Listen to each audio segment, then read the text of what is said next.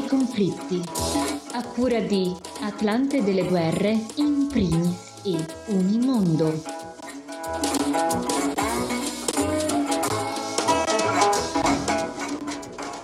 Benvenuto e benvenuto a Un camper nei conflitti realizzato in una collaborazione di Associazione Culturale in primis, Atlante delle guerre dei conflitti e Unimondo, un podcast settimanale che si pone l'idea di raccontare cosa accade nel mondo con approfondimenti dedicati alle notizie di esteri che spesso sono trascurate nei grandi media internazionali. Io sono Francesco Zambelli, con me in studio oggi c'è Raffaele Crocco. Buongiorno Raffaele. Buongiorno Francesco e un saluto a chi ci ascolta. Raffaele, mettiamo in moto il nostro camper e oggi torniamo nel Sahel. Esatto, torniamo nel Sahel in un paese davvero difficile, il Mali. Bellissimo, pensate a Timbuktu, città del mito, patrimonio UNESCO, un luogo incredibile per storia e cultura. Bene, non serve a nulla pensare a queste robe qua, perché le cose non vanno, mai, non vanno per niente bene. In Mali si combatte, si fanno golpe, si muore.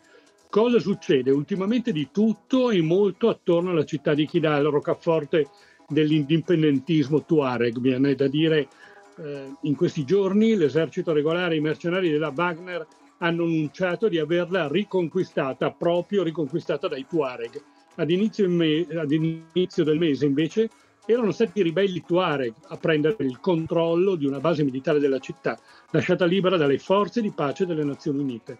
In Mali c'era e c'è da tempo una forza di interposizione dei caschi blu, la missione MINUSMA si chiama così. E la missione ha spiegato di aver lasciato all'epoca, cioè all'inizio di questo mese, rapidamente la città dopo aver subito i due attentati sulla strada per Gao, i Tuareg l'hanno ripresa, hanno ripreso la, appunto la base, hanno rivendicato la vittoria sui social media. Kidal è in fondo la roccaforte della rivolta separatista che affligge il paese da anni con i Tuareg appunto che chiedono l'indipendenza del Mali, però a sentire appunto quello che è successo dopo con la riconquista da parte dell'esercito del Mali e dei Wagner, beh, è una vittoria durata poco, evidentemente. Con i Tuareg abbiamo visto i primi protagonisti di questa storia. Andiamo avanti.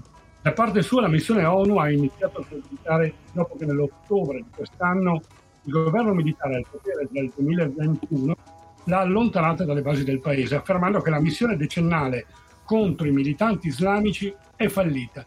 Una dichiarazione molto dura che ha aperto la strada all'alleanza fra governo militare e organizzazione paramilitare Wagner.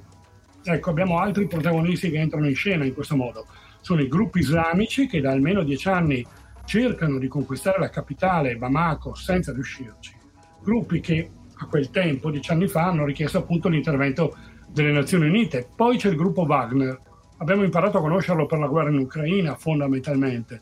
Sono un grande gruppo mercenario russo, soldati privati, che Mosca impiega molto in Africa come proprio a lunga mano per conquistare posizioni nel continente. Ma torniamo ai caschi blu. La missione avrebbe dovuto in realtà smobilitare nel dicembre di quest'anno. L'anticipo nei tempi ha portato alla ripresa dei combattimenti fra esercito regolare del Mali, separatisti e gruppi integralisti islamici estremamente attivi proprio in quell'area. Human Rights Watch ha pubblicato un rapporto in cui si denuncia che i jihadisti affiliati all'Al-Qaeda e alcuni mercenari del gruppo Wagner avrebbero ucciso almeno 175 civili, tra cui molti bambini, in almeno cinque operazioni militari tra aprile e settembre 2023. Di fatto, come sentite, la situazione è assolutamente complessa. I diversi attori armati che lottano per il controllo del territorio del nord del paese, la Zawad, hanno cercato di approfittare appunto dell'evacuazione dei campi della MINUSMA ed anche l'esercito si è affrettato a prenderne il controllo. I gruppi separatisti, i Tuareg, che si oppongono all'esercito, hanno ripreso le ostilità così come pure gli islamici affiliati ad Al-Qaeda. Il governo cerca soluzioni. Nel settembre del 2023, assieme a Burkina Faso e Niger, ha firmato un patto di mutua difesa. I tre paesi del Sahel mirano, con questa alleanza degli stati del Sahel, l'hanno chiamata così, ad aiutarsi a vicenda contro possibili minacce di ribellione armata oppure verso un'aggressione esterna. Contemporaneamente Bamako è ricorsa alla Wagner, il braccio armato della penetrazione russa in Africa, come dicevamo. Pare che la presenza dei mercenari russi costi al governo 10 milioni di dollari al mese, una cifra importante che sul piano militare non sta però portando i risultati sperati nella lotta soprattutto ai separatisti e ovviamente anche gli integralisti, mentre i metodi brutali usati dai contractors russi stanno facendo crescere davvero il malcontento nella popolazione. Senti Raffaele, um, è possibile provare a capire le origini di questo conflitto? Sì, è interessante perché davvero è una situazione molto complessa. Allora, il controllo delle rotte regionali del narcotraffico, soprattutto cocaina sudamericana e oppiacei in transito dall'Asia verso i mercati europei, delle armi e della tratta di esseri umani, gli emigranti, e sono, queste cose sono uno degli obiettivi strategici dei gruppi jihadisti. Parallelamente, l'accaparramento delle ingenti ricor- risorse del Mali, delle vere e proprie ricchezze, soprattutto quelle minerarie come petrolio, uranio, oro, gas, gas naturale, ma anche acqua, terre coltivabili, è all'origine della crescente militarizzazione del paese, dell'intero Sahel centrale, appunto abbiamo visto con l'alleanza insieme a Niger e Burkina Faso. Questo, quest'ultimo elemento spiega la presenza degli uomini della Wagner. A questo si aggiunge il controllo, la volontà di controllare appunto, e bisogna approfondire, le risorse naturali che sono sempre più scarse a causa dell'aggravarsi degli effetti dei cambiamenti climatici. Il deserto sta veramente avanzando rapidamente. Queste sono le cause dei conflitti e questa ultima, l'avanzamento del deserto, è la causa dei conflitti fra pastori seminomani di etnia Peul e agricoltori sedentari Bambara e Dogon. Anticamente queste diatribe venivano risolte dai capi tradizionali che oggi però hanno perso legittimità tra le popolazioni del centro-nord del paese. Questo vuoto di potere, acuito dalla cronica assenza dello Stato centrale nelle zone periferiche, viene colmato e strumentalizzato dai, dagli jihadisti, dai signori della guerra, dai narcotrafficanti e dalle varie milizie etniche di autodifesa che stanno nascendo come funghi nel paese causando il ristagno di possibili negoziati di pace.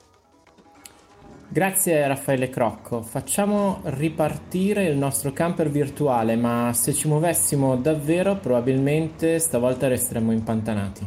Assolutamente, rimarremo fermi a causa delle inondazioni causate dalle forti piogge nella Repubblica Dominicana. Finora hanno provocato almeno 24 morti, tra le vittime ci sono 16 domenicani, 4 americani, 4 haitiani, ma si teme che il numero delle vittime possa davvero aumentare.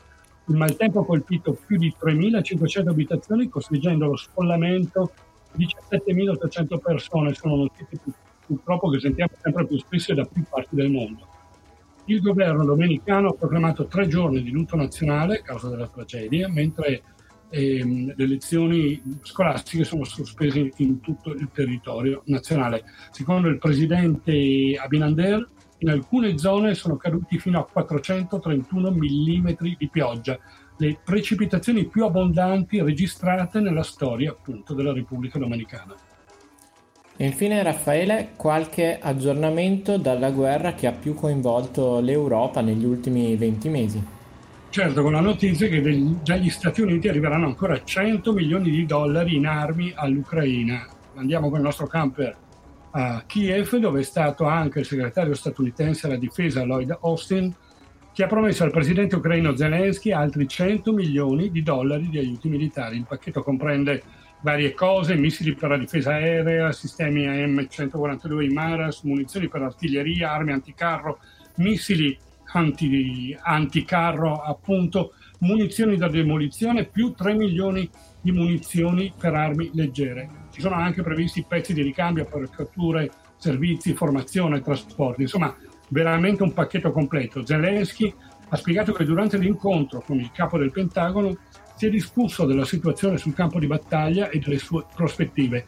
In particolare si è discusso di come rafforzare la difesa e la controffensiva dell'Ucraina. Grazie mille Raffaele Crocco, la puntata di Un camper nei conflitti termina qui, la linea ad Amedeo Rossi per la sua rubrica settimanale dedicata alla Palestina.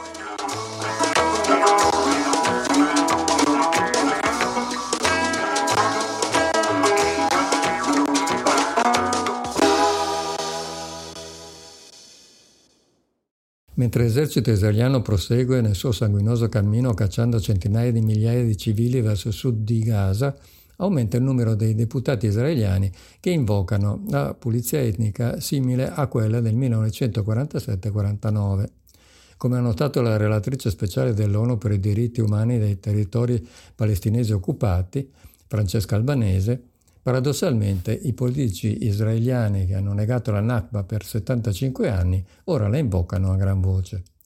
Secondo questo piano, il tra virgolette, reinserimento dei palestinesi fuori dalla striscia dovrebbe essere finanziato dalla comunità internazionale, come d'altronde è successo con i profughi delle precedenti guerre in Palestina.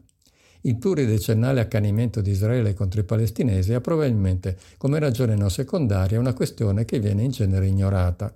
Al largo della striscia di Gaza e altrove sotto la Cisgiordania occupata sono stati trovati importanti giacimenti di petrolio e gas naturale. In base agli accordi di Oslo, la giurisdizione dell'autorità palestinese si estende fino a 20 miglia nautiche dalla costa e la NP ha firmato un contratto di 25 anni col, per la ricerca del gas con il British Gas Group nel novembre 1999. Con la guerra in Ucraina l'Europa ha cercato di assicurarsi forniture energetiche alternative alle russe e ha rilanciato un'iniziativa palestinese per estrarre gas naturale a largo delle coste di Gaza. Il 29 ottobre, mentre la guerra infuriava, il governo Netanyahu ha concesso 12 licenze a sei società, tra cui la British Petroleum e l'italiana Eni, per la ricerca di gas naturale a largo dell'area del bacino sul Mediterraneo. In 20 anni Israele è già passato da importatore netto di combustibili fossili a esportatore di gas naturale. L'obiettivo dell'attuale guerra non è solo distruggere Hamas o cacciare i palestinesi, ma anche confiscare le risorse energetiche di Gaza.